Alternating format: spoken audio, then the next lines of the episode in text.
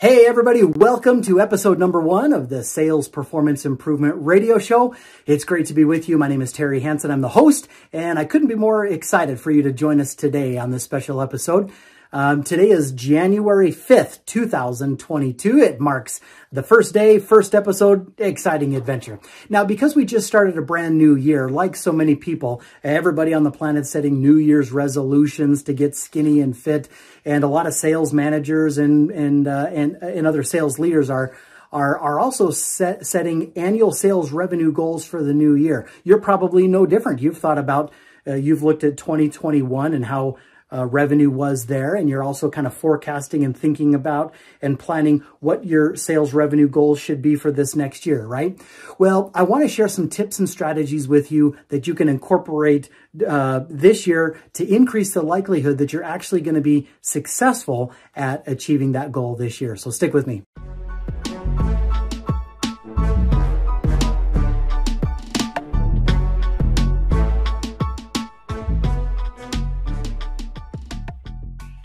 Okay, so yeah, I don't know if you've run into the situation where you've gotten to the end of a, of a calendar year. You've set a sales revenue goal for your company or your sales team, and you've gotten to the end of the year, you looked at the number, and it was less than overwhelming.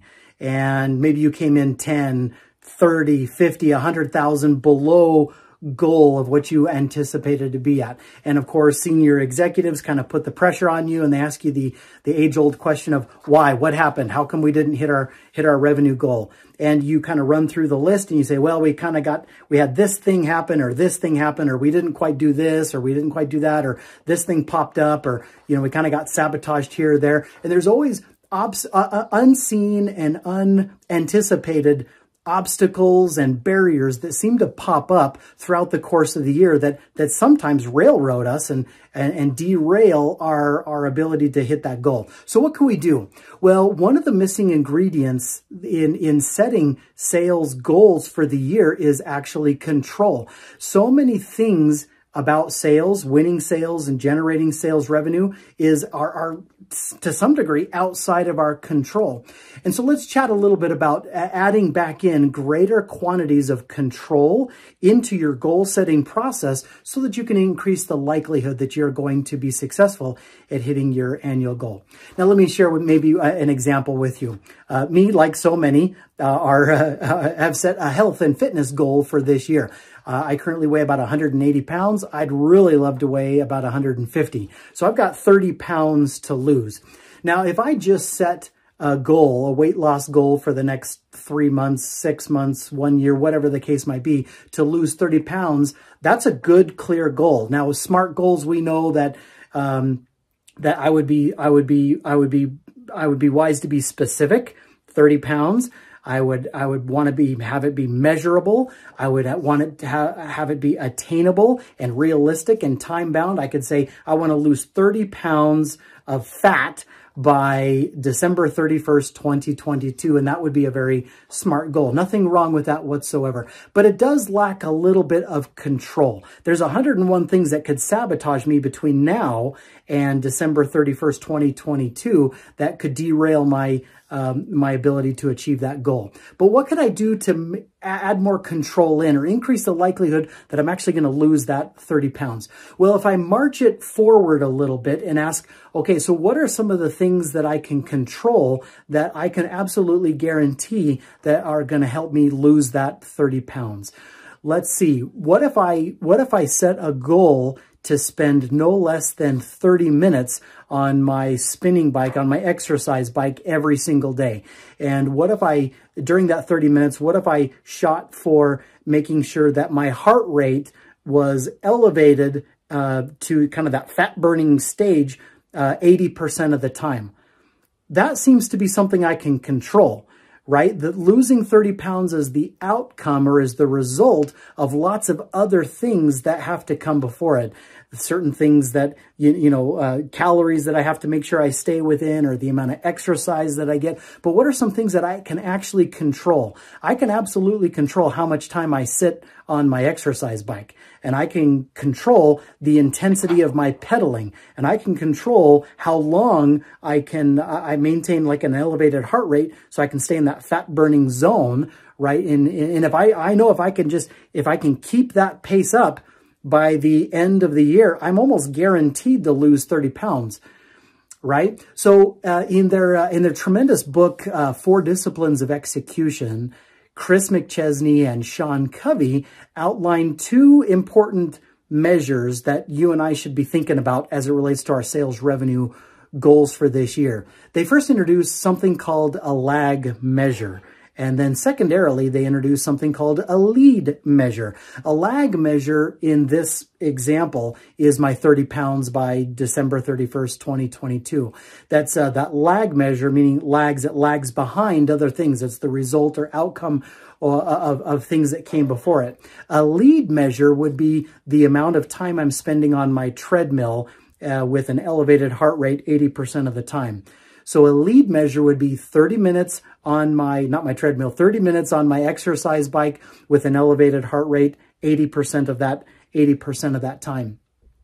The beautiful thing about lead measures is I have pretty much full control over the lead measure. I don't really have a lot of control over the lag measure because by the time I learn what that is, it's kind of too late. There's not really a whole lot to do about that. Now, with this whole kind of premise here, I want to bring it back around to sales, sales revenue, and the, and the sales goal that you have for this year and apply this concept of a lead measure and a lag measure uh, to that. So it really is a dangerous situation just simply to say, uh, our sales revenue goal for 2022 is, is a million dollars in, in gross revenue. Without setting secondary lead measures or lead goals, if you will, we run the risk of having 101 things pop up and, and sabotage us. But if we can get our arms a little bit around some of these lead sales measures that we can have a greater degree of control over, then by Joe, we've increased the likelihood that we'll be successful hitting that million dollar sales revenue goal. So I've typed up some figures here, uh, but let's walk through maybe a quick example. Let's just pretend you and I in our, in our company that our sales revenue goal that uh, for this year is is a million dollars. And let's pretend that um, every time we close a sale, the average transaction value of a sale, the average size of a deal is say $2,000. Now, if we do the math, a million dollars over the course of 12 months divided by an average transaction value of $2,000, that gives us uh, that gives us about 500 sales that we need to have throughout the course of the 12 months. Okay, or if we break that down or divide that by the by uh, by month, that means we need to our team, our sales team needs to close about 42 sales every single month. Now, let's pretend we also had a team of I don't know about five salespeople. Okay, uh, so those five salespeople they need to close together as a team 42 sales at an average of about $2,000 per sale. And if they just keep that up for 12 months, boom, baby, they've got, we've got a million dollars in, in revenue. So five salespeople, that's about eight sales per month or about two sales per week. Now let's pretend that our sales, uh, our sales team, they close on average about 30 uh, 30, uh, their closing ratio is about 30%. So out of, out of 10 sales proposals that they might get out the door, uh, they're going to close about three of those. So three out of 10 sales proposals on average will close. Now, in order to, in order for the sales team to hit 42 sales per month, that would mean that each sales person, uh, they would need to get out about six sales proposals every single week so that they can close 30% of those six and close two sales per week at the $2,000 average per sale. Keep that up uh, over the course of the year, and we've got our we've got our million dollars. Okay, but we know for a fact uh, uh, we know for a fact that not every sales lead that comes in that they're that the information is going to be good and valid or that they're going to get a response from the person who opted in and and showed interest etc not not everybody not all leads pan out and even turn into sales conversations. So let's pretend that say say 3 out of 10 30% of the sales leads coming in actually turn into productive conversations and actually turn into sales proposals themselves well, what that means ultimately is, is each salesperson is going to need about 18 new sales leads every single week so that 30% of those sales leads will turn into productive conversations and turn into those six proposals uh, so that will then turn into two sales. Keep that up, average of two grand each uh, boom, we've got our million dollars over the course of 12 months. So with all of those, that kind of a situation, let's ask ourselves the question, in this whole variable here, what can I as a salesperson or what can I as a sales manager, what can we actually control? Can we control the number and quantity of sales leads coming in that marketing is producing for us? Mm, not so much. Can we control how many proposals are actually going to get out? A little bit. Can we control how many proposals actually close? Yeah, kinda. Uh, can we control how many sales actually close? Well, kinda. Uh, but, but what do we actually have solid, solid, solid control over? Well, the answer is we have control over our behavior, the things that we actually do as sales as salespeople, right? So what we have control over is how many times we work to start conversations how many times we work to start conversations via email, via phone, via text, via social media, whatever the channel might be with those leads. So what would happen if we set a lead measure goal, a lead measure of starting of starting 60 new uh, conversations per week.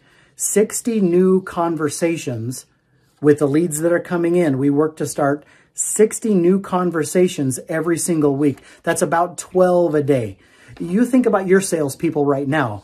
Can your salespeople commit to starting, uh, attempting to start 12 conversations per day? Absolutely.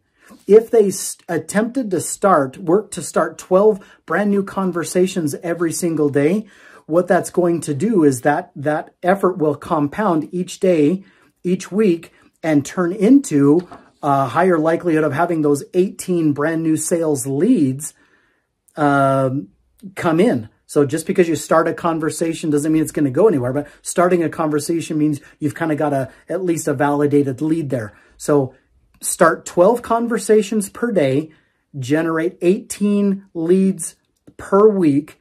30% of those will turn into proposals. That'll give you your six for the week.